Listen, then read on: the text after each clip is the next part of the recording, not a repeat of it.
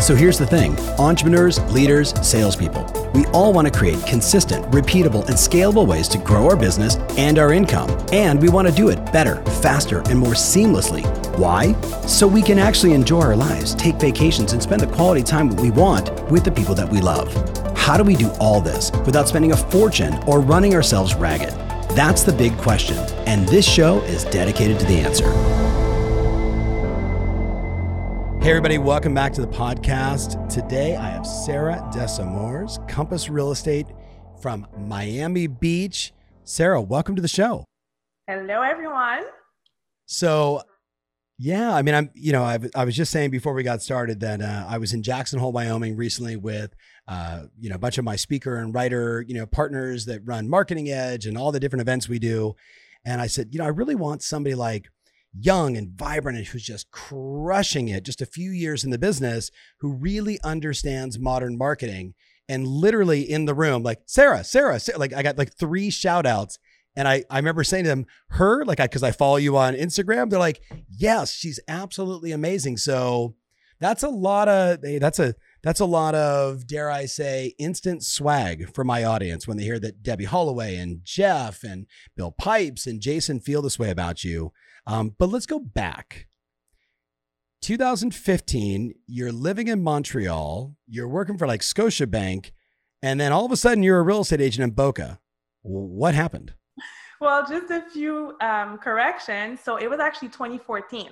Oh, right? 2014. So okay. 2014, and I moved to Miami. So I was in a relationship with a guy that was in Miami. Yeah. And then I was pregnant. So, you know, I decided to have my daughter in Canada because Canada is better for healthcare, obviously. You know, I was born and raised in Montreal. Yeah. And our plan was, you know, when she's born, after a couple of months, you're going to move, you know, you'll move to Miami. And I was ready to make the risk. I was engaged. Um, we were ready to go. And I'm like, okay, we're going to start a family in Miami and everything. And I, left everything I had in Montreal, all my friends. And, you know, I worked for Scotiabank, I worked in mortgages. I never had to solicit Yeah. one client ever in my life because I knew everyone, Yes. right? So I left all of that and I moved to Miami where I had no friends, no family, nothing with a four month old baby. And I literally had to start over. And then when I moved here after a couple of months, the relationship didn't work. So I had to make the super tough decision. Listen, do I go back to, to Canada where I'm mm-hmm. comfortable? Yeah. But my daughter is not going to know her dad. So I had to make a very tough decision and I gave myself a year. I said, let me give it my all for a mm-hmm. year.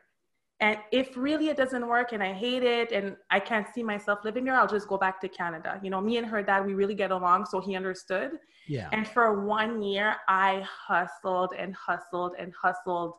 And, you know, I was a single mom at the time. And again, no friends, no family, nothing. And I had, I, I had to start from scratch. So Sarah, someone's going to hear that story and and you know, I'm I'm just such a fan of like fighting through the resistance and that all of your your real sort of joy and happiness and growth comes outside of your comfort zone. A lot of people are going to think, "Man, I would have just hot-tailed it back up to Canada. I got parents there. You know, that guy can get on an airplane." That's a that's a bold move. Like have you always been like that? Cuz or or did that kind of was that sort of post having a baby and just a different sense of doing the right thing? Like, what was your mindset? So, you know, I've always been an entrepreneur, right? I've always done little things on the side. Even when I was working at the bank, I had a, a food blog.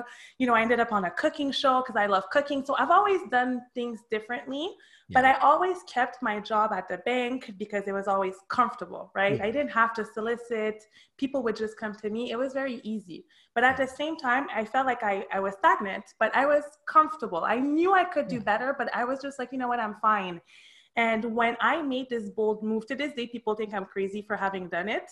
Sure. And I don't think I would have been where I am today had I not made that move. I had to really get out of my comfort zone. I could have, and I've always loved real estate. Yes. Always, always loved it. I even took the class and got my license in Canada. I just never jumped full time because I was afraid of being on my own and not having the stability. Okay, so there's there's a lot for us to unpack here, but let's talk about that first year, right? So, you know, you know, there's going to be a lot of people that are going to listen to this podcast or watch video or see, you know, clips, you know, on on all kinds of social sites. Um, the question I get a lot when I do like Q and A on Instagram is, "Hey, I'm a new agent. What do I do?" So I want to know from you, like, what did you, you said you hustled, but for the listener, remember, she's got a four month baby at home or somewhere. What did you do and how did you manage all of that?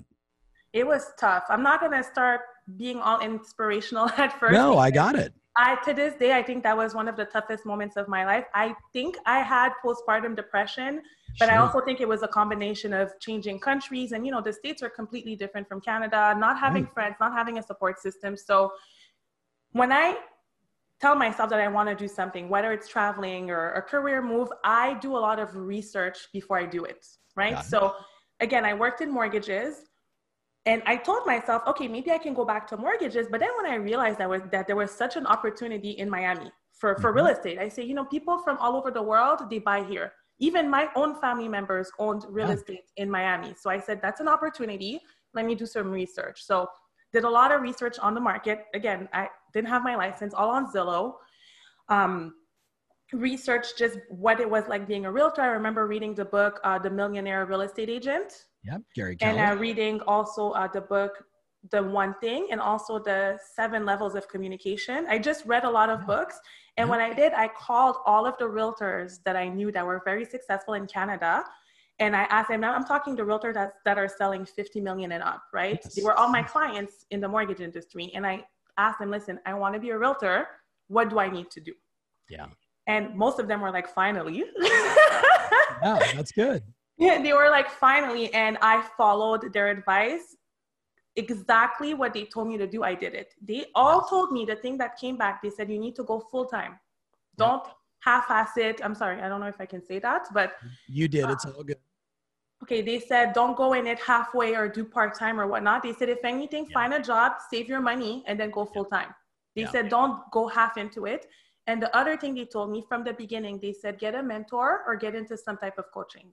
Yeah. So we're talking this is end of 2014, beginning of 2015. I mean, we're only talking, you know, four and a half years, five years of, of your time in the business. So, so you know what's interesting about that, Sarah? A lot of my mentors would always say to me, you know, the the the sort of not so strategic thinkers ask how, and and the really strategic thinkers ask who you know, who do I need to ask? Who's already done it before? Who has the model that I can follow? The who is far more powerful. And you, I mean, you knew early when you said, I'm a researcher, I was like, I already know where this is going. Right. So, so tell me about year one. Like, where did your clients come from? You saw this opportunity. You're looking on Zillow. You're thinking, you know, Canadians buy here, and you know, and and people from South America and people from all over the world and people from Miami move up and down and around, right? But like, what what what did you do to generate clients in year one? Okay, so reading all these books, I had no budget. I had money to buy books, right? I had I could go on YouTube yeah. all the time, but I didn't have any, the, the money that I had. I had to be very careful. I had to pay daycare sure. for my daughter, yeah. and I had to pay rent where I lived, right? So I said I don't have money for Zillow. I don't have money yeah. for systems or whatnot.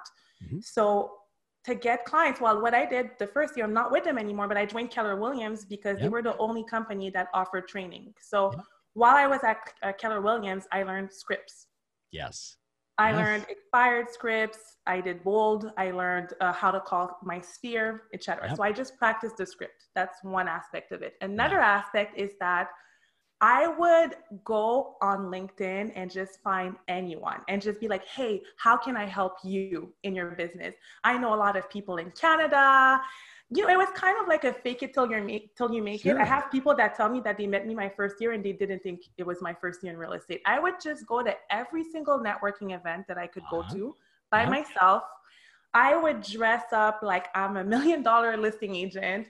And everyone that I would meet, I would follow up with them, send them emails. I would, you know, I would invite them to coffee. Some of them didn't want to. And I was like, I'll bring you coffee at your office. Sure. So I would just meet as many people as I could. Mm-hmm. And pe- and I was again strategic. I thought about it. I said, who can send me clients? I thought immigration attorneys. I yeah. thought estate planning attorneys.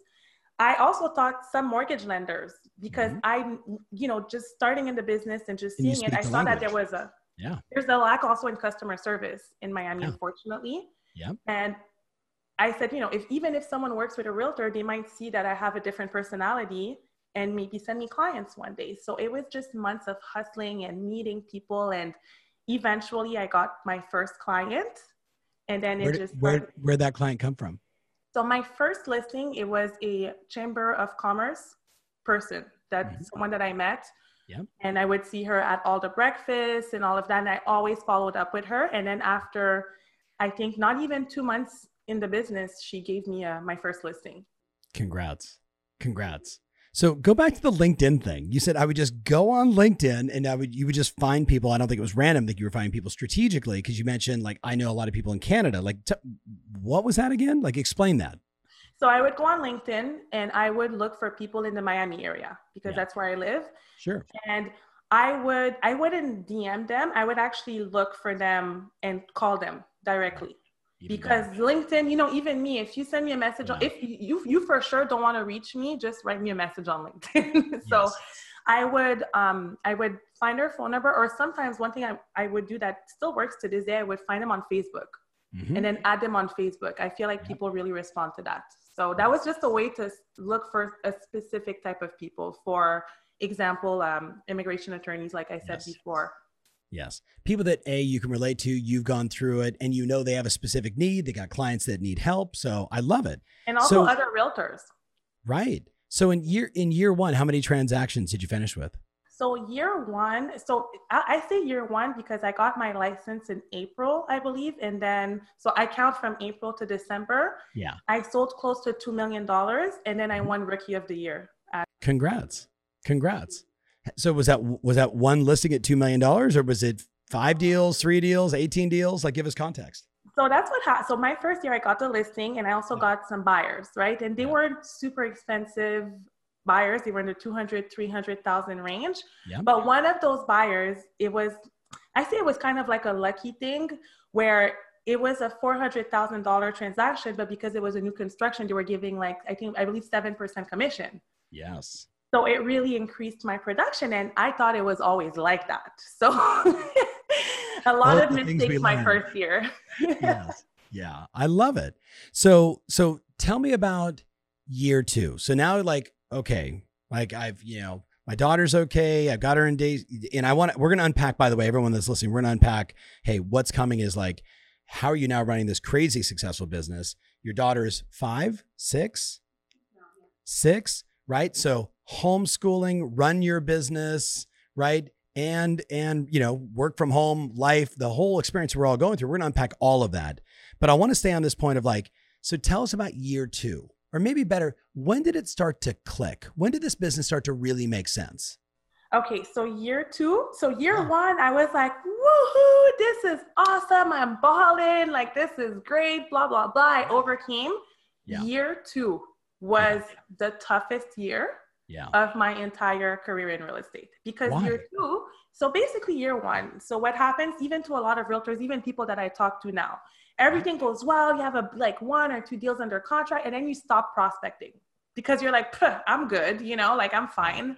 Yeah. And so you don't prospect and you don't go to as many networking events because you get mm-hmm. busier. You don't send as many emails. You don't contact as many people because you think that like you've made it. Yes. Okay. So year two, First of all, I just want to say I love you. And by the way, that happens for people after year five, year seven, year 10, year 20. yeah, I learned it the hard Yeah. way. Like it was literally like a punch to my face. Yeah. Okay. So year two, I had some clients and things were going pretty well, I thought.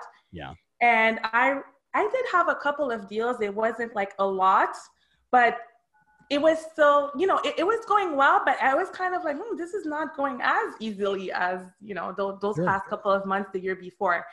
And then something happened where, and I'm being super honest with everyone listening to this and I'm open about it, but um, my second year, in one month, I had four deals fall through.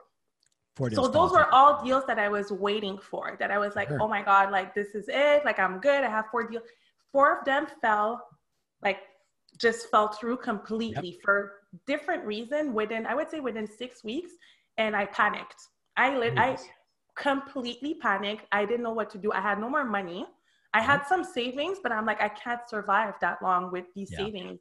And for like a month and a half, I had to make a super tough decision. I had to to find like a part time, which it wasn't really a part time, so I drove Uber for like six weeks. I, I, you know, so I heard part of this. So I'm so glad you were just like straight up, like, hey, like I had to do whatever. I'm, I'm a single mom. I got to do whatever it takes. So what was that? Yeah. What's crazy me. about that is that I did it and I was super embarrassed about it. And I really, and I know my parents could have helped me. I know people could have helped me, but I'm very hard headed. I don't like to ask for, for help financially ever. Yeah. So I'm like, I'm going to do what I have to do. And by doing that, just for six weeks, I got two clients. really?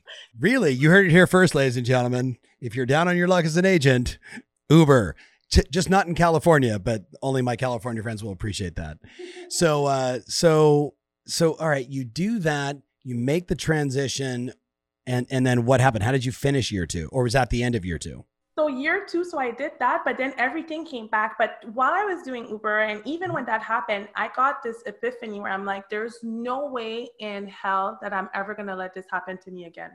I said, there's no way that I'm gonna put myself in a position where I have to find a part-time job because I really love real estate. I really realize this is something that I want to do. It's something yeah. I love doing. I love helping people. I'm like, there is no way that I will do anything else but that.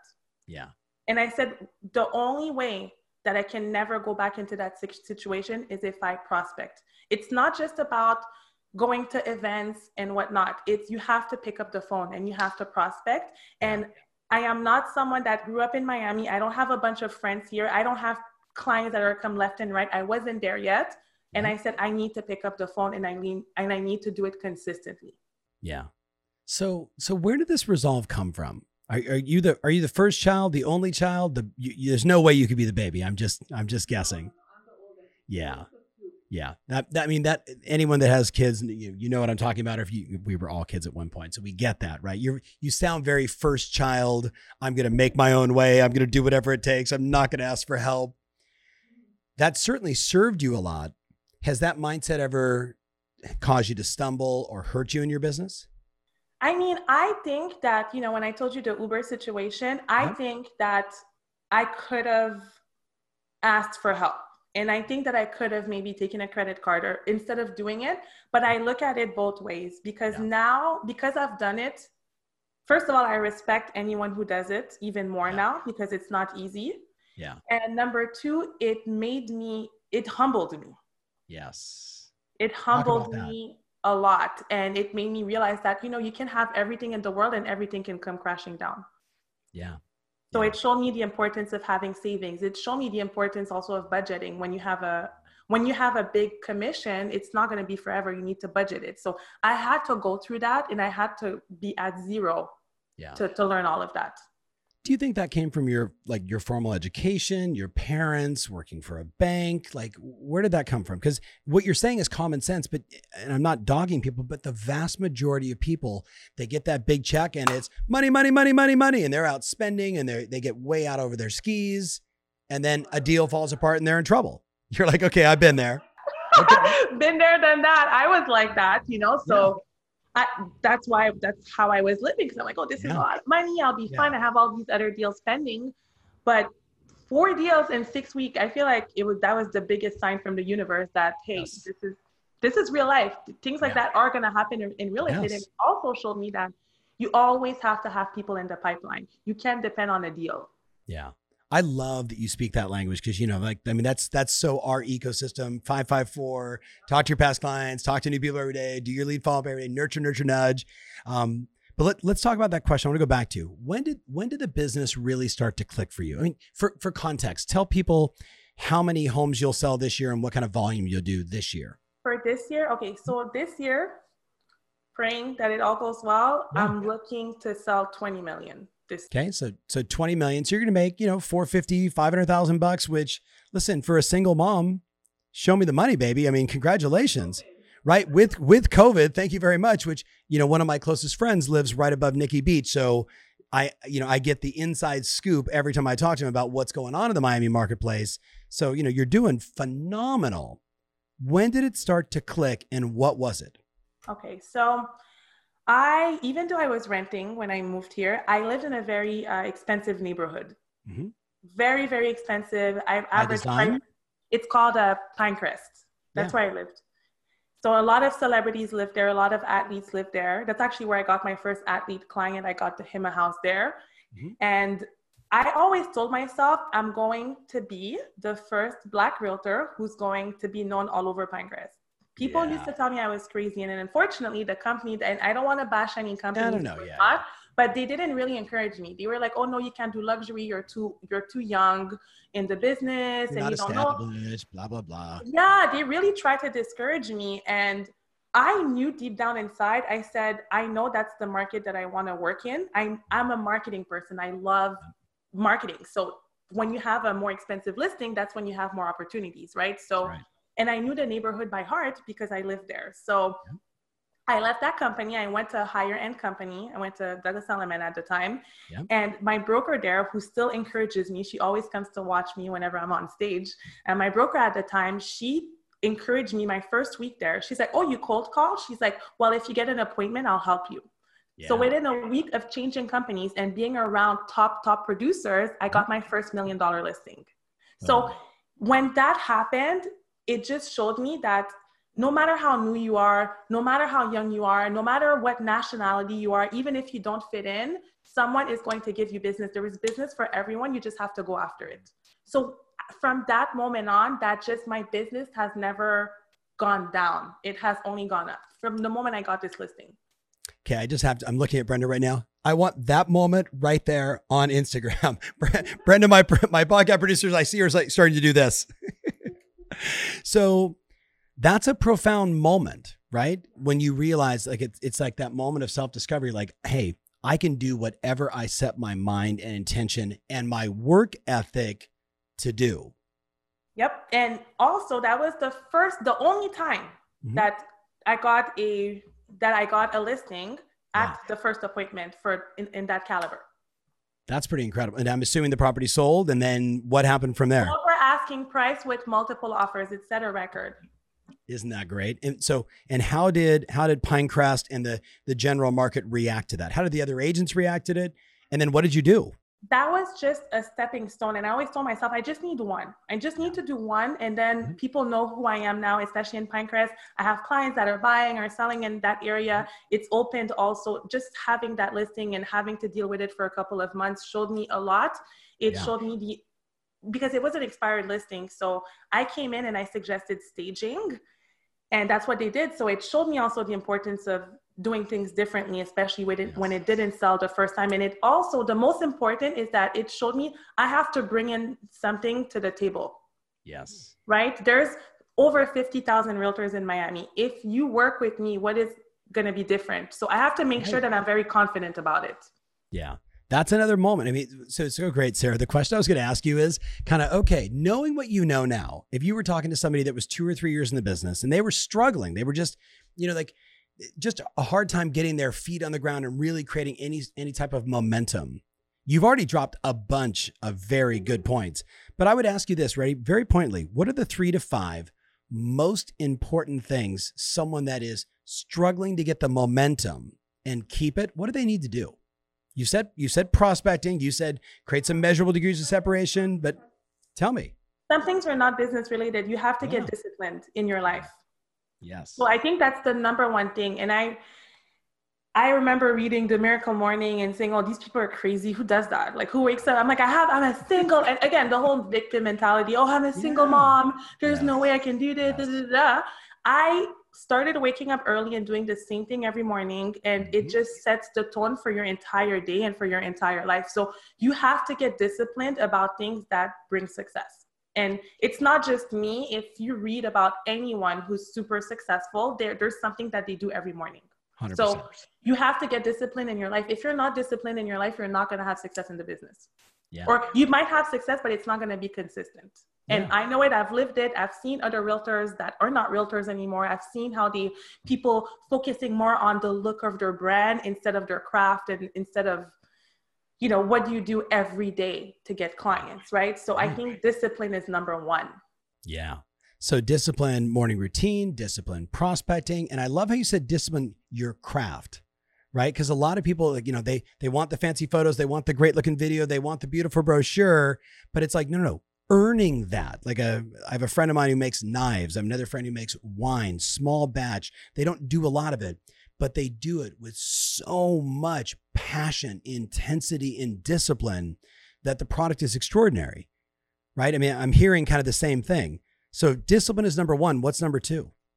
I would say uh, not just discipline, but practice and just learning all the time. You need to know the business.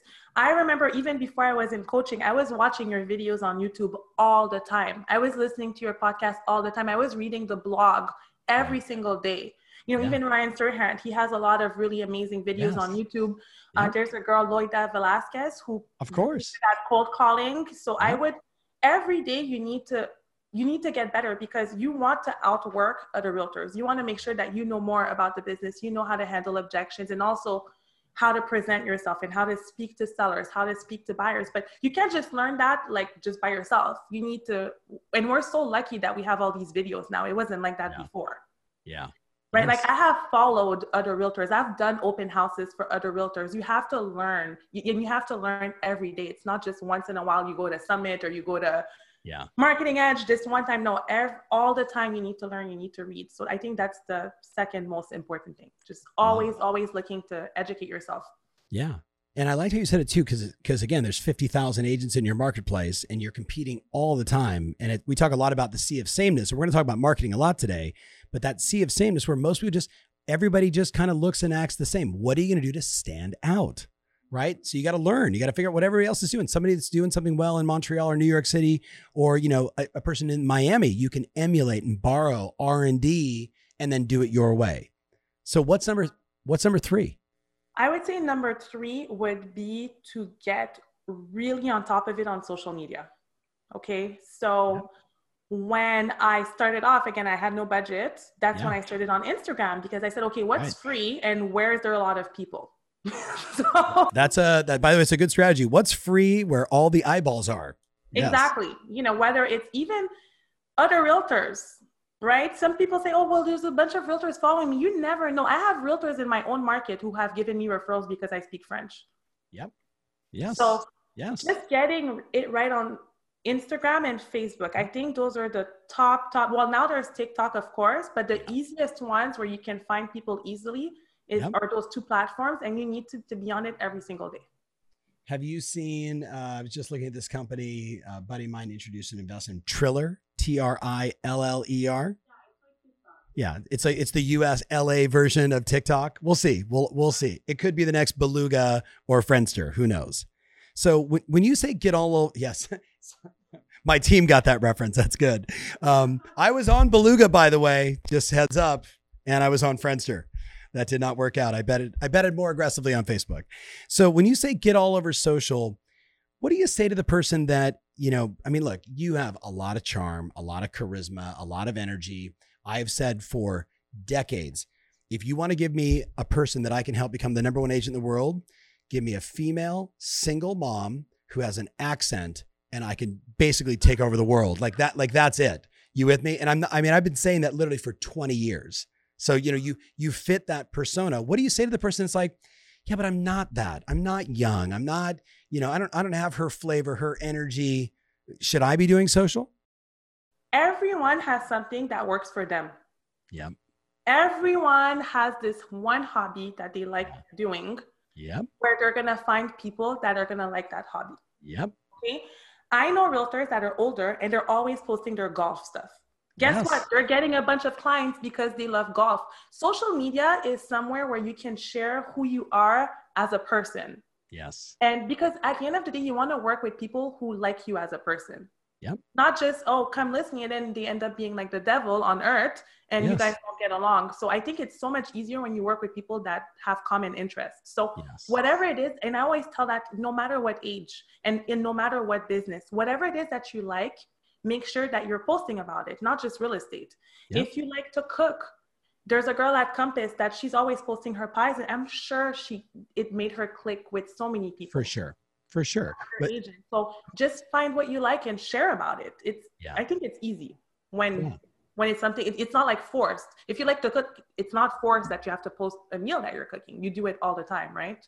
Bingo Bingo. And you know, the old line, your vibe attracts your tribe, right? Like what what you're into attracts more people. My my younger brother, who maybe you met Patrick, said to me, Yeah, I got like a two million dollar listing because I posted a photo of my Vizsla dog.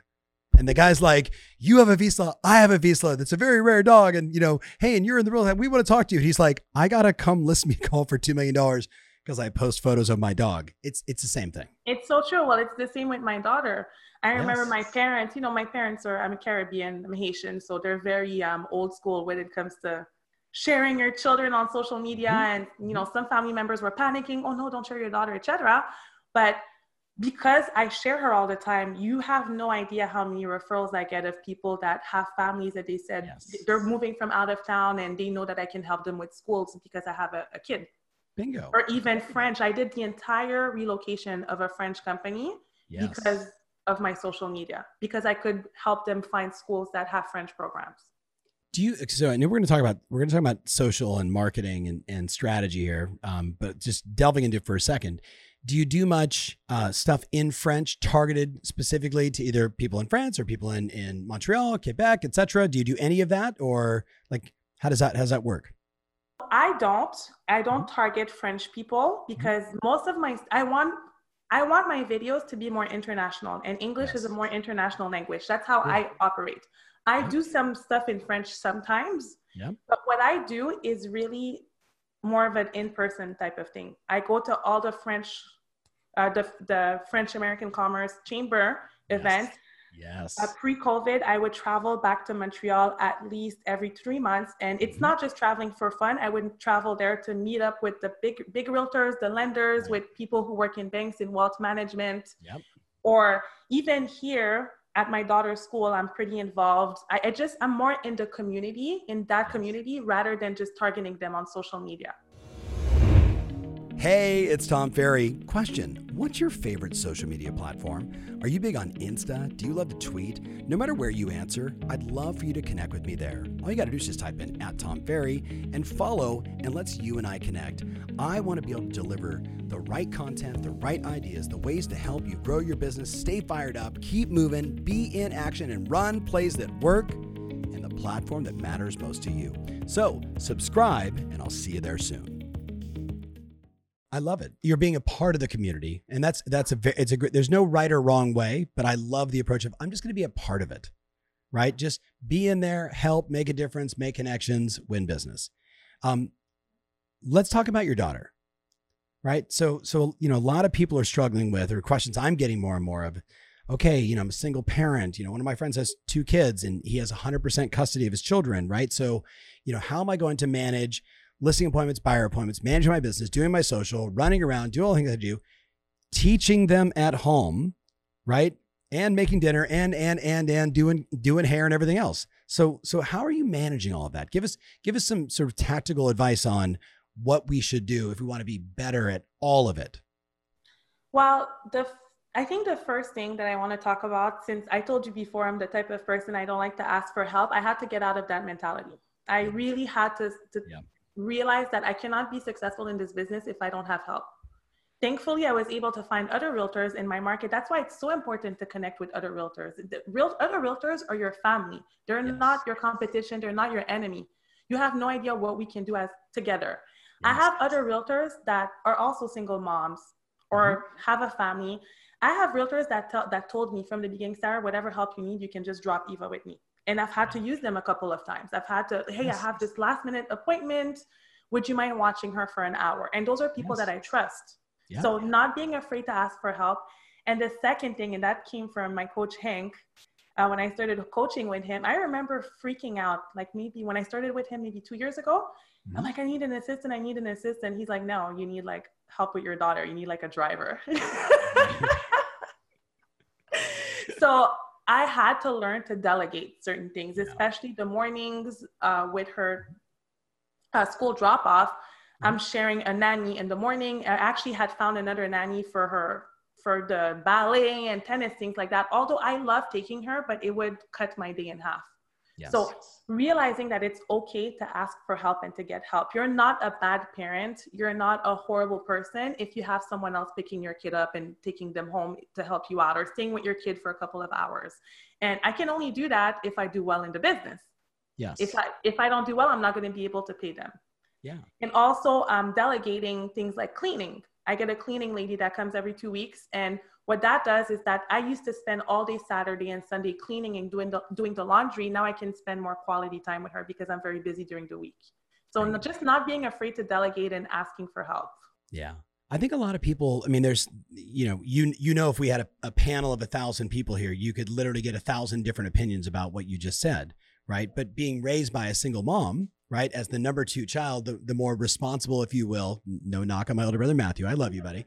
Um, but I was the one that was like, she's like, Hey, listen, when you get back from school, make sure this happens, this happens. Here's your list. Get the beanie weenies in the crock pot, blah, blah, blah. Like, you know, you just, she said, Hey, we're doing, she would say to us, we're just doing the best we can right?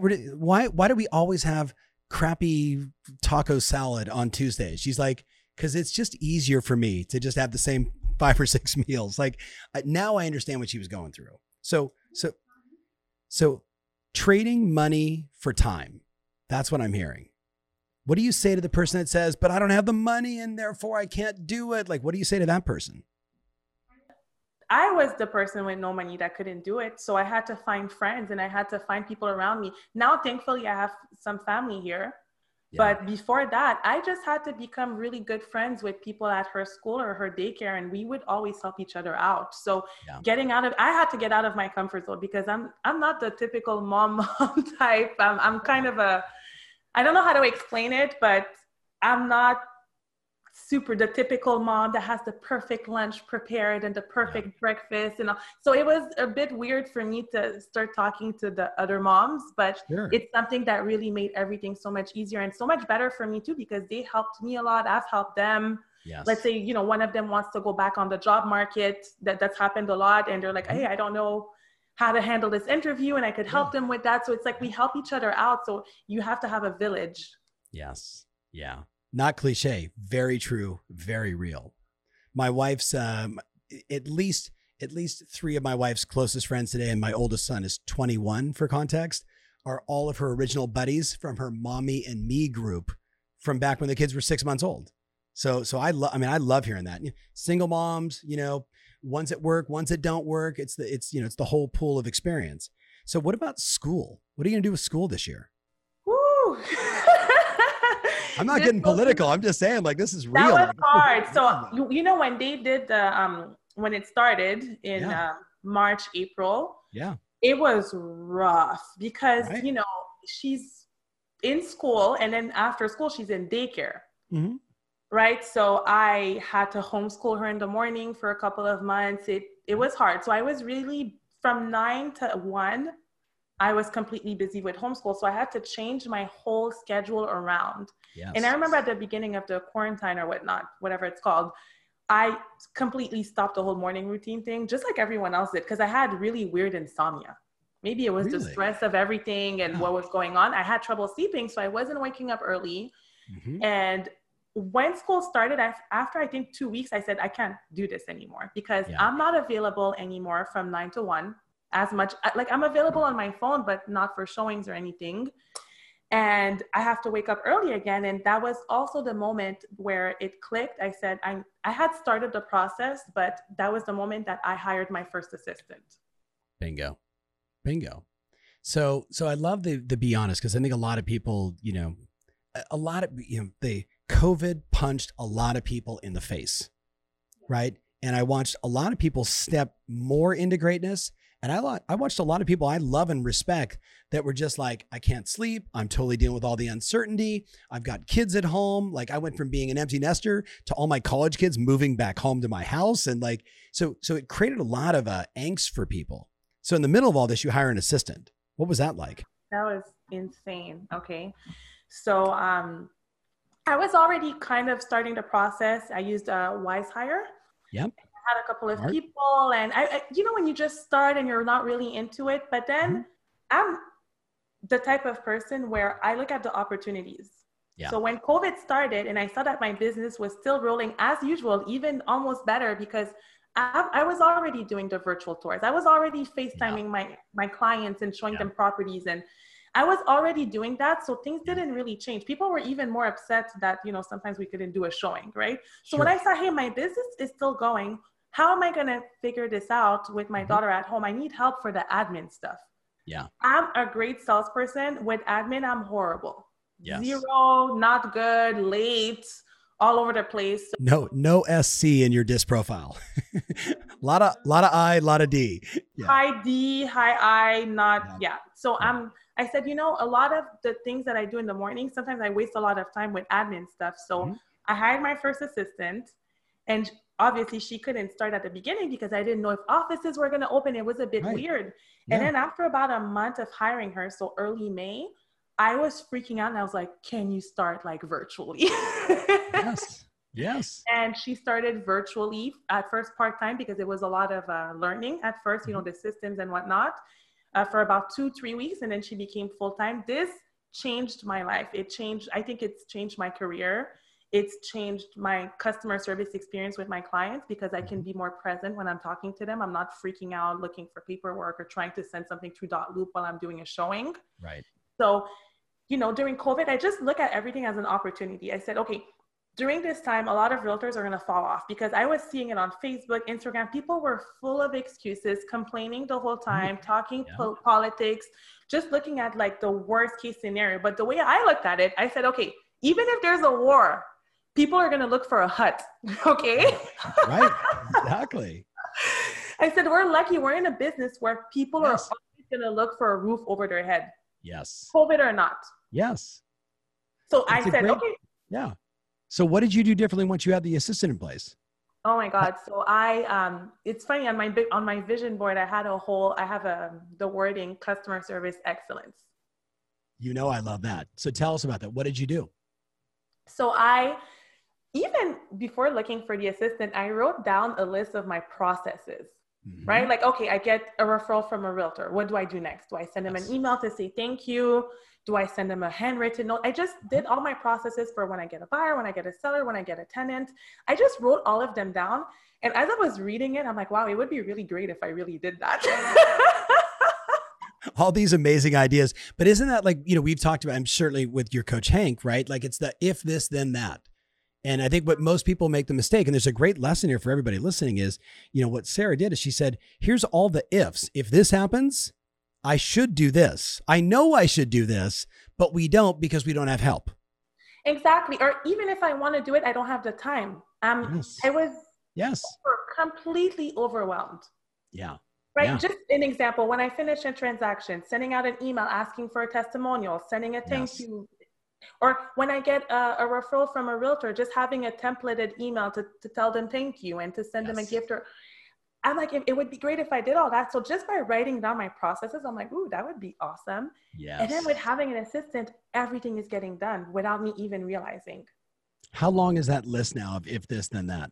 Your oh. processes? How many Oh, pages about is that? Five pages. Yeah. And it's ongoing. It keeps Of course. growing and growing. So Right. it, it's just for me, I'm about quality, not just quantity. Mm-hmm. The experience with my clients, I want it to be extraordinary. I want them to, to love me. I want them to write me a testimonial. I want them to refer me to their friends and family.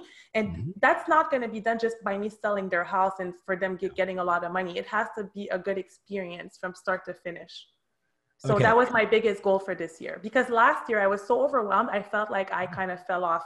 Because, you know, in business, when things start picking up and going really, really well, there's a few things in customer service that are not the same. You know, you don't respond as fast, or, you know, little things happen where it doesn't make the customer service experience as good as, as good as it was when you only had two or three clients, right? Yeah. So I said, I want to get back to that, but I can only do that with help. Yeah. Well, what happens when we get busy? Client experience drops, marketing and prospect, marketing and prospecting drops, right? Those two things all the time. But So I realized I want to keep prospecting. So what am I going to do with the rest? So Yeah. I had to get help. so so were you able to take that list, give it to your assistant and say, this is what I want done every single time when X happens, do Y? Yep. It's like very, very precise, very specific.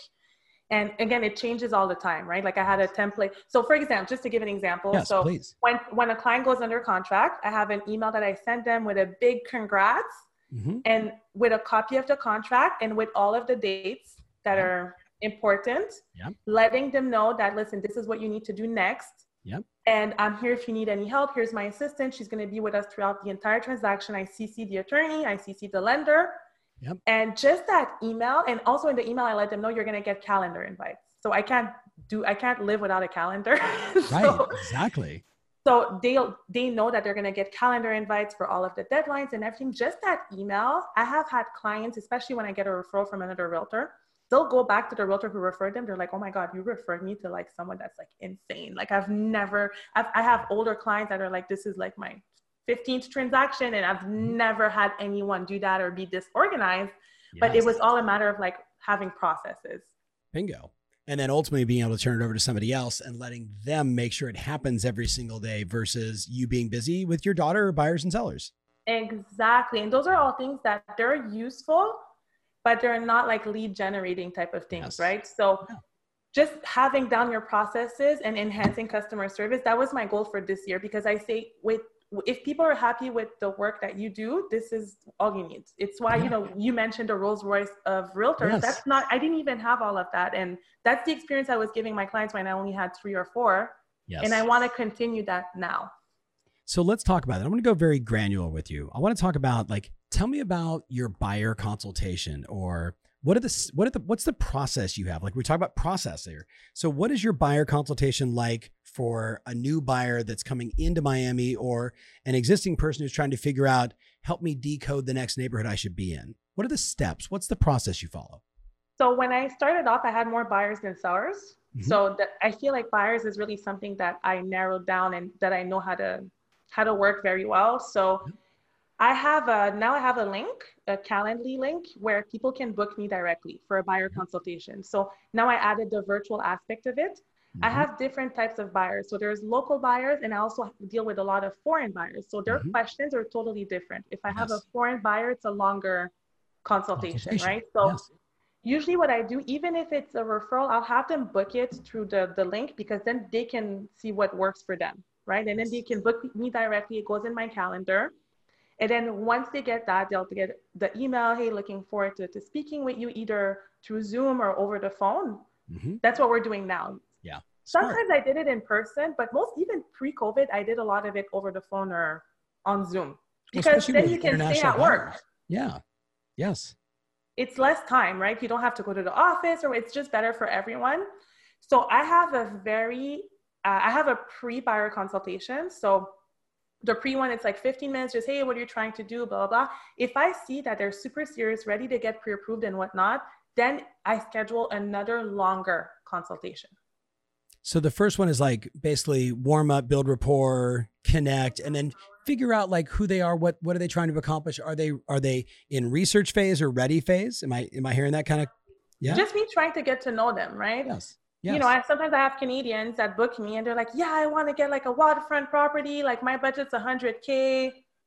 You know, they're like a little bit. You're like, okay, the Dominican Republic might have something for you, but not here. right, right. So, like, I, you know, it's just for me to kind of feel them out to see where they are. To see also, I like to do personality matchmaking when it comes to mortgage lenders. Oh, I love that. I love that. What do you use? What's your process? Like, how do you figure out the personality? By talking profile? to them. So, Okay. because I used to work in lending, I'm very Yeah. picky with the mortgage lenders that I work with. yes. right? So I have the guy that's from New York that has the New York accent. That's great with first time home buyers. I have Mhm. this other guy from New York who's straight to the point, who only works with super wealthy people, no no time for BS, Yep. right? Yep. I have this other lender, she's amazing, patient. Yeah. With first time home buyers, I have four lenders that I work with that Mhm. depending on the personality that I'm getting from the client, I like to match them that way. And it. I'm right 100% of the time. The only times it doesn't work is really if the lending doesn't work and then we Yeah. have to go through like a a non-conventional or whatnot. But Yeah. most of the times they're like, oh my God, thank you so much for connecting me. Yeah. They're my new best friend. I love him. Or hey, he was really straight to the point. Thank you. I don't have I don't have any time. So so tell us about the second consultation. So so so they qualify. You get them to your lender, but what do you do next? Like what's the steps you go through?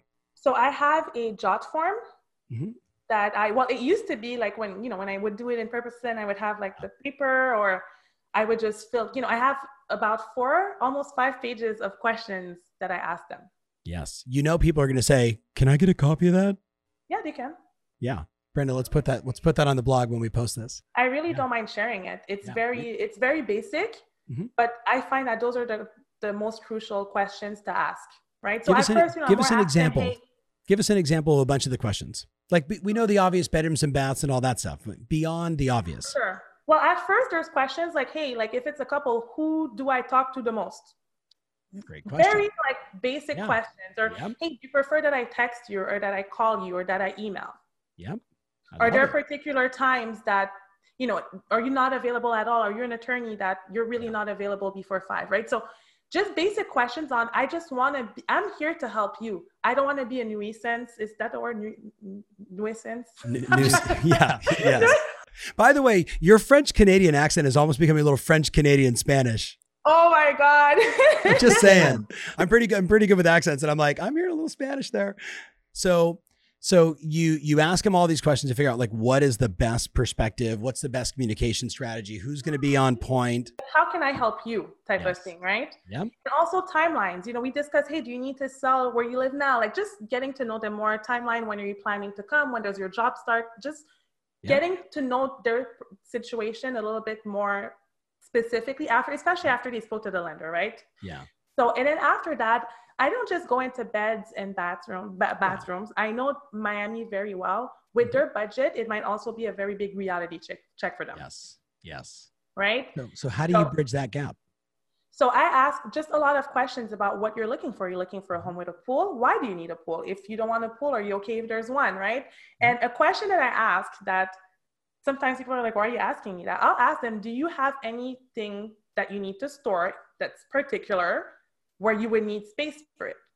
Mhm. I ask that question a lot, and then you'd be surprised with what I hear. I've had attorneys tell me, oh, well, actually, I need like a storage space in this condo building because I'm a DJ on weekends. Yes. Yes. Yeah. Where am I going to put my turntables and all my records? And yeah, I love it. That's fascinating. Yeah. What's this? What? But what's the strangest thing you've heard? I think that the DJ thing is crazy. Or this other guy who's uh well, it's it, I have clients. They were actually my tenants at one of my properties, and th- this guy is a, a collector of toys. Yes. And then I realized that he's YouTube famous, like unboxing, like Star Wars toys and things. I was like, what? I had no idea, Yeah. I love it. right? Yeah. I, I had absolutely no idea that he was a collector and that he was Yes. YouTube famous. So Sure. that question is very important because sometimes we just think it's about bedroom, bedrooms Yep. and bathrooms, but some people might, might have particular hobbies. You know, there's people that like to to cut wood or to do DIY, so they need a, a garage. So Mhm. when you you know if you don't ask these questions and then you send them a bunch of listings and then you don't send them the thing with the garage, they're gonna be like, this girl doesn't understand what I'm looking for. Yeah. Right. Yeah. So I try to be as specific as possible, especially with the areas that they want. Go to, go to that part. How do you help them decode, decipher what's the right neighborhood based on their needs, wants, and then start you know picking that out when they probably have been on Zillow or some other site and said, but I really like this and this and this and this. Yeah. So, well, one of the questions I ask is, where are you going to be working? Okay. Number one, where are you going to Yeah. be working? And what is the commute that won't drive you insane? Because there's a lot of traffic in Miami. It's really, really bad here. So Yeah. if someone tells me, listen, like commute for me is really important, I don't want to drive more than 30 minutes, then I might tell them, listen, let's say you're pre-approved, just an example, you're Mm-hmm. pre-approved for 800,000. You say you don't want to go over 500, but you say you don't want to commute more than 20 minutes. Unfortunately, if you want to stay closer to down, downtown, you are going to be in that price point. It, it's all a reality check. Yeah. Right. I'll ask them also about the schools for their, if they have children. Mm-hmm. Are schools important? Are you going to send them to private school? If you're going to send them to a local school, you have to really look into that. You want to make sure that you live somewhere where you like the local school that's assigned, right? So just asking as many, and usually it's, and I tell them in advance, I say, you know, it's going to be a long consultation, but you're going to thank me in the end because what happens most of the time when I'm sending the listing, they're all like, oh, all the listings are like, wow, they're like all perfect, right? Or they they really actually match my criteria. Yeah. yeah. And we're not spending months looking for properties. We're, you know, I just, I have one that we're under a contract now. It, it's after, it was after a second day of showing. Yeah. Yeah. So just because I narrow it down, it just makes the process so much easier and less painful for them in terms of Yes. visiting, right? Because Well- it's, we're really looking at what they want.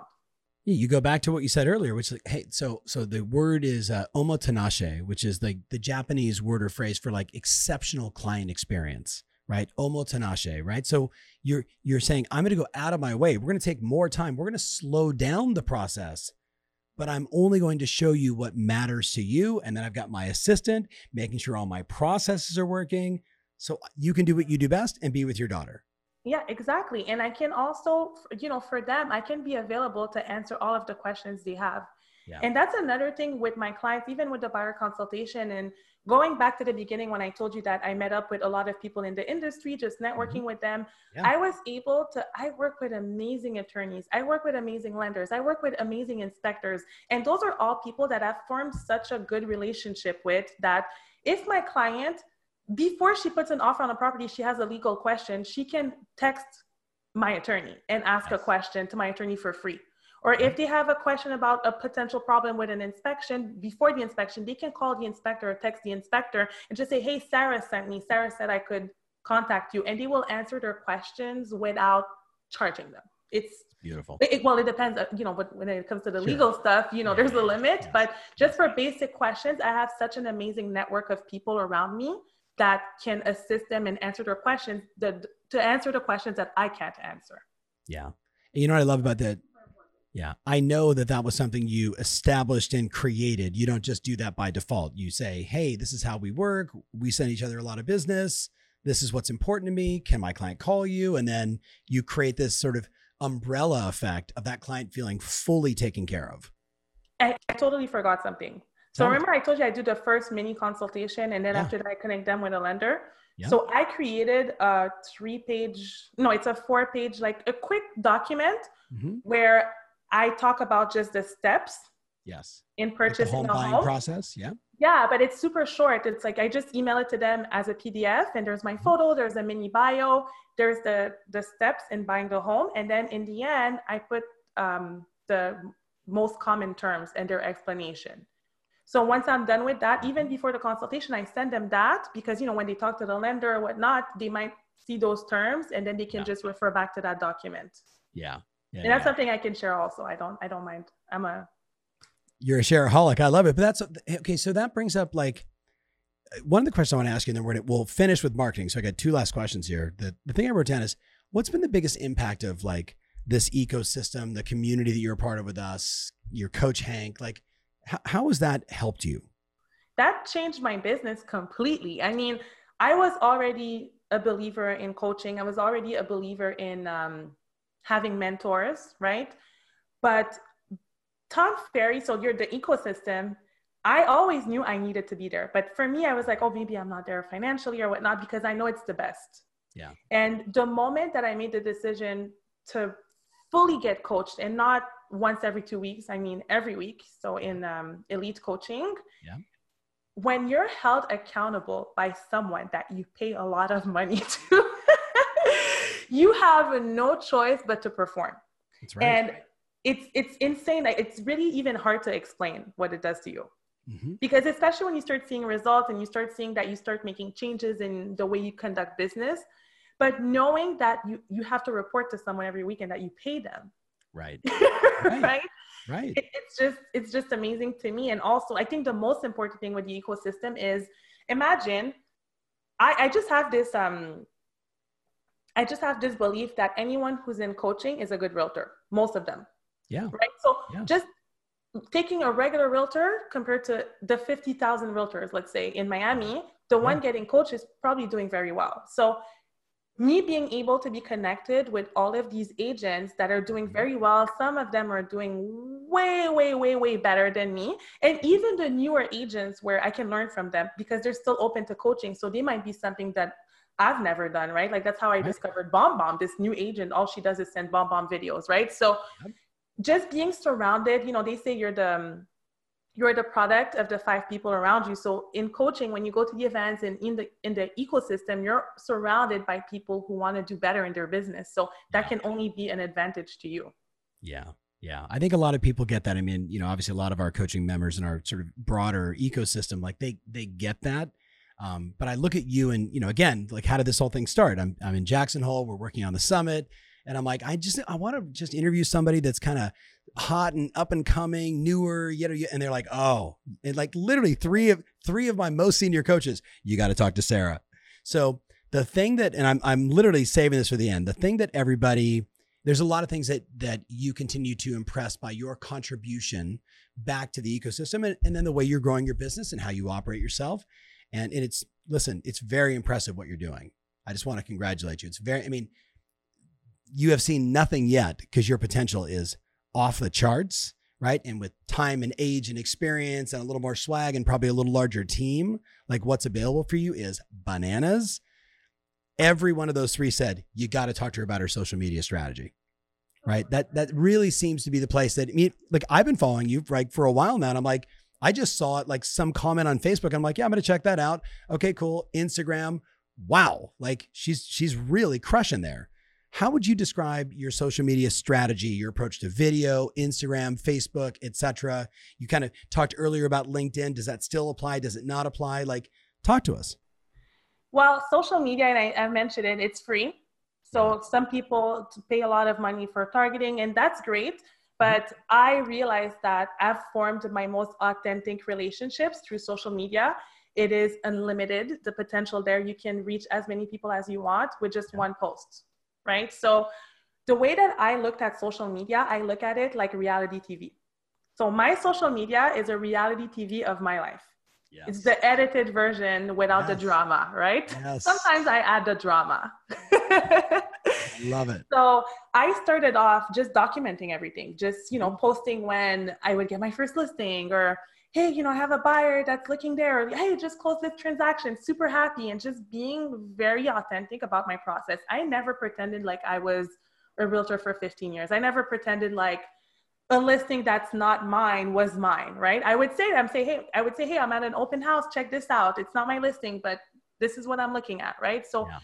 just documenting my life and even just as a single mom, documenting that sometimes I have to bring my daughter to showings to this day and I, I'm just sharing my life. I'm not trying super hard.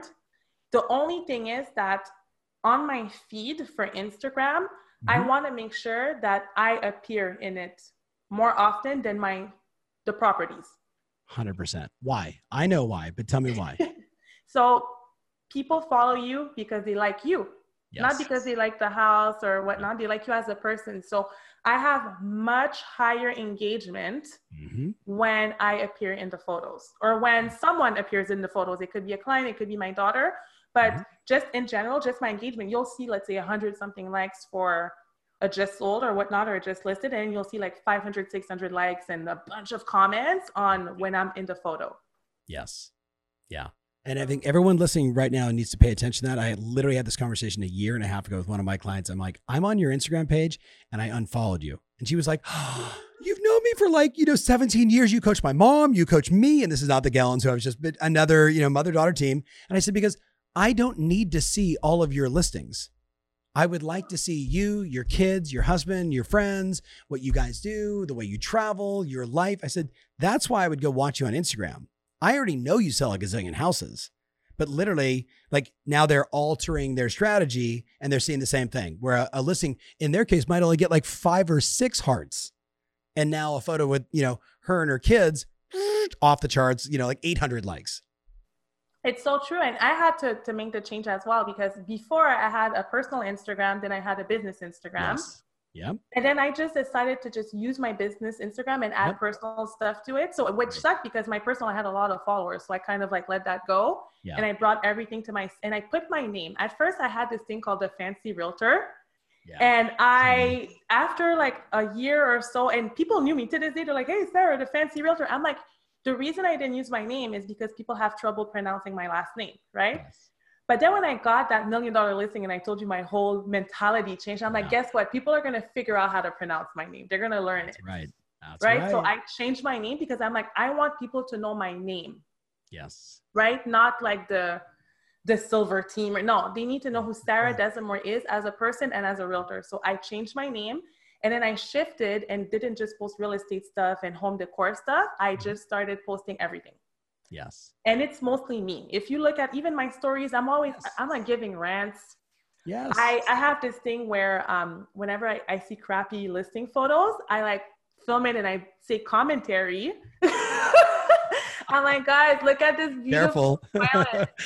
right? yes. But what that what's that done is that even other realtors, whenever they see like crappy pic- pictures, they'll post it and then they'll tag me. So it just Yes. creates another community when you're yourself, right? 100%. I'm also 100%. posting my just listed, just souls. That's important. And even there, I'm not posting like a boring picture. I think that aesthetics are very important. Yes. So I use Canva a lot. I, I use the Compass, um, the Compass tools a lot just to make sure that even if I'm posting it just listed, so that it looks nice on my feed. And if people are Yes. scrolling to it, it's not like blurry or it's not, it doesn't have weird writing that you can't read. So I think that's very important. The aesthetics of what you post, and it it doesn't take long. It literally takes two seconds on Canva. Just Yeah. making sure that things you can read them well and that the photos are clear, that they're professional photos of your Mhm. listings. Yep. And because you know your listings and what you post, everything is your brand. Yes. Yes. Okay. S- speaking of brand, one of the things that I saw was I went to your YouTube channel and and you've done a great job with YouTube. And a lot of people, you know, like, oh, you know, like I, I did this video and I like I only got like 300 views. And I'm like, that's 300 people that took their time and maybe 22 of those views were you. So it's, you know, it's 378 or 278 people that watched that video. Like, don't be attached to the number, right? Create good messaging, create good content for the one or the 100 or the 1000 or the 10 million. The video that I loved the most you did was you introducing yourself. Hi, I'm Sarah. I was originally, you know, from Montreal. I'm French Canadian. Like, and when I watched that, I was like, I get her. Why do most agents not have a video like that about themselves? And it's in it's very interesting because it's like when you're when you pick up the phone with a new client you're telling them the same thing but it was Right. more to put a face to a name and people Yep. love that another Yes. one of the videos and you're speaking of views my first year in real estate i did a video after the first year called nine things you should know your first year in real estate which a lot of people ask me hey you survived your first year you know you didn't quit the business like most people Yeah. so I just decided to do a video. And at the time, I think after like a year, I had like 25 views. I had not only did I only have 25 views, but mm-hmm. I even had people tell me like, "Why would you do a video to help realtors? Like, they're, you're never gonna get a client from that. Why would you do that?" Now I have, I think, close to 25,000 views, and I got a total, I think, maybe 12 referrals from that video. Exactly. Exactly. Don't care about the views, even if it's 25 views, you might still get one person that found it interesting. Yeah. So yeah. no, it's not about it. It's just about putting content out there. So so wrapping this up, I love the life. Like I, I'm in my own reality TV show and I'm just showing the edited version of my life, right? Single mom. and sometimes not edited, right? But you're documenting that, you know, it's so much the strategy that Gary's going to be talking about, even, you know, Gary Vaynerchuk this year coming up at Summit or whenever you're listening to this, maybe it was, it was, you know, in the past now for you. Um, but there is such an important element in that because you're showing people you're human, you're doing the work, you're out hustling, you're you're making phone calls, you're inside the MLS, you're showing a house, you're listing a house, you're marketing a house, and people go, "I get her. I see what she does." Why do people resist that? That do you mean why do people resist showing who they are as a person? Documenting, showing, yep, Because people always want everything to be perfect. yeah, And that's that's not what we want. Nobody remember how back then Instagram everything had to be perfect before Yeah. the video. Yeah. And I remember Gary Vee spoke about it too. He said, no, raw content. Yeah. Raw content. Like if I see a peacock, I'm doing a video. I'm like, guys, Coconut Grove has a lot of peacocks, right? Yes. So yes, And you know what it, what it does too? And Gary Vee spoke about that a long time ago. He said you have to become the mayor of your town. bingo, So when you're just showing what you're doing, people just see that, oh, she lives in Miami. Oh, she goes to this place and that place. That's what she's doing. That's where Yep. she's going around. So it just makes you even more relevant in your market, I that's find. right. I agree. I agree. So Sarah, this has been super fun. I was, I'm really, you know, I'm a. It's really nice to get to know you on this level. And you know, it's always fun to be the interviewer, connecting with this person that so many of my coaches have been raving about. I know Hank, your coach, is just going to be over the moon, right? When I told him we were going to do this, he was like, "It's about time. It's about time." So, so obviously, you know, people are going to have your contact information. They know where to find you. Our community knows to find you on all the private Facebook pages. Uh, as we wrap this up, what's one last piece of advice you would want to share with every agent on the planet? Because people are going to listen to this, you know, Australia, New Zealand, all over Europe, you know, South America, you name it, people are going to hear it. What do you want to say? Wow. um, I would say to have a morning routine. That is, I think, the best thing that anyone could do. And as part of your morning routine, to have gratitude. Because I personally had to change. See, you have to. I am grateful T-shirt. I got the shirt that says "I am grateful." Yes. I had to change my mentality from victim to to gratitude. Yeah when I used to be like, oh, I'm a single mom and this, I'm that. But then when you write your, when you talk about gratitude every morning by yourself, journaling, but you know, alone, I realize we are in a business where we have the flexibility to be with our children and we have the opportunity to make as much money as we want. It's unlimited. So there's a lot to be grateful for. So just having a morning routine and making sure that gratitude's a part of it, that's life changing. Yeah. That's beautiful. That's beautiful. Listen, thank you so much. Love to your daughter. I'll see you virtually at the summit in a couple weeks. Yeah, I can't wait. Right, and I know all the all the coaches that recommended this are going to be super stoked we did it. So, um, so listen for all my friends out there. Uh, follow her on Instagram. She's absolutely amazing. You'll definitely get a taste and flavor. We'll make these uh, the two handouts available on tomferry.com on the blog when we release this. So, Sarah, I have this vision. I see you making $5 million a year. I'm just planting that seed in your head. So so just get ready. The next when we finally get together face to face in a non, you know, COVID environment, I'll tell you exactly how to do it. I'll tease you with that promise.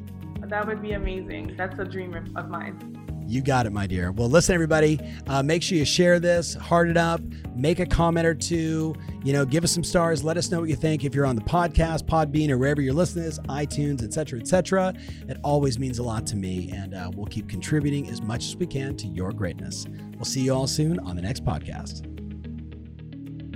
If you want more information about this episode, including my show notes, mentions, links, and everything else, make sure you visit tomferry.com slash podcast. That's tomferry.com slash podcast. Thanks again and talk to you soon.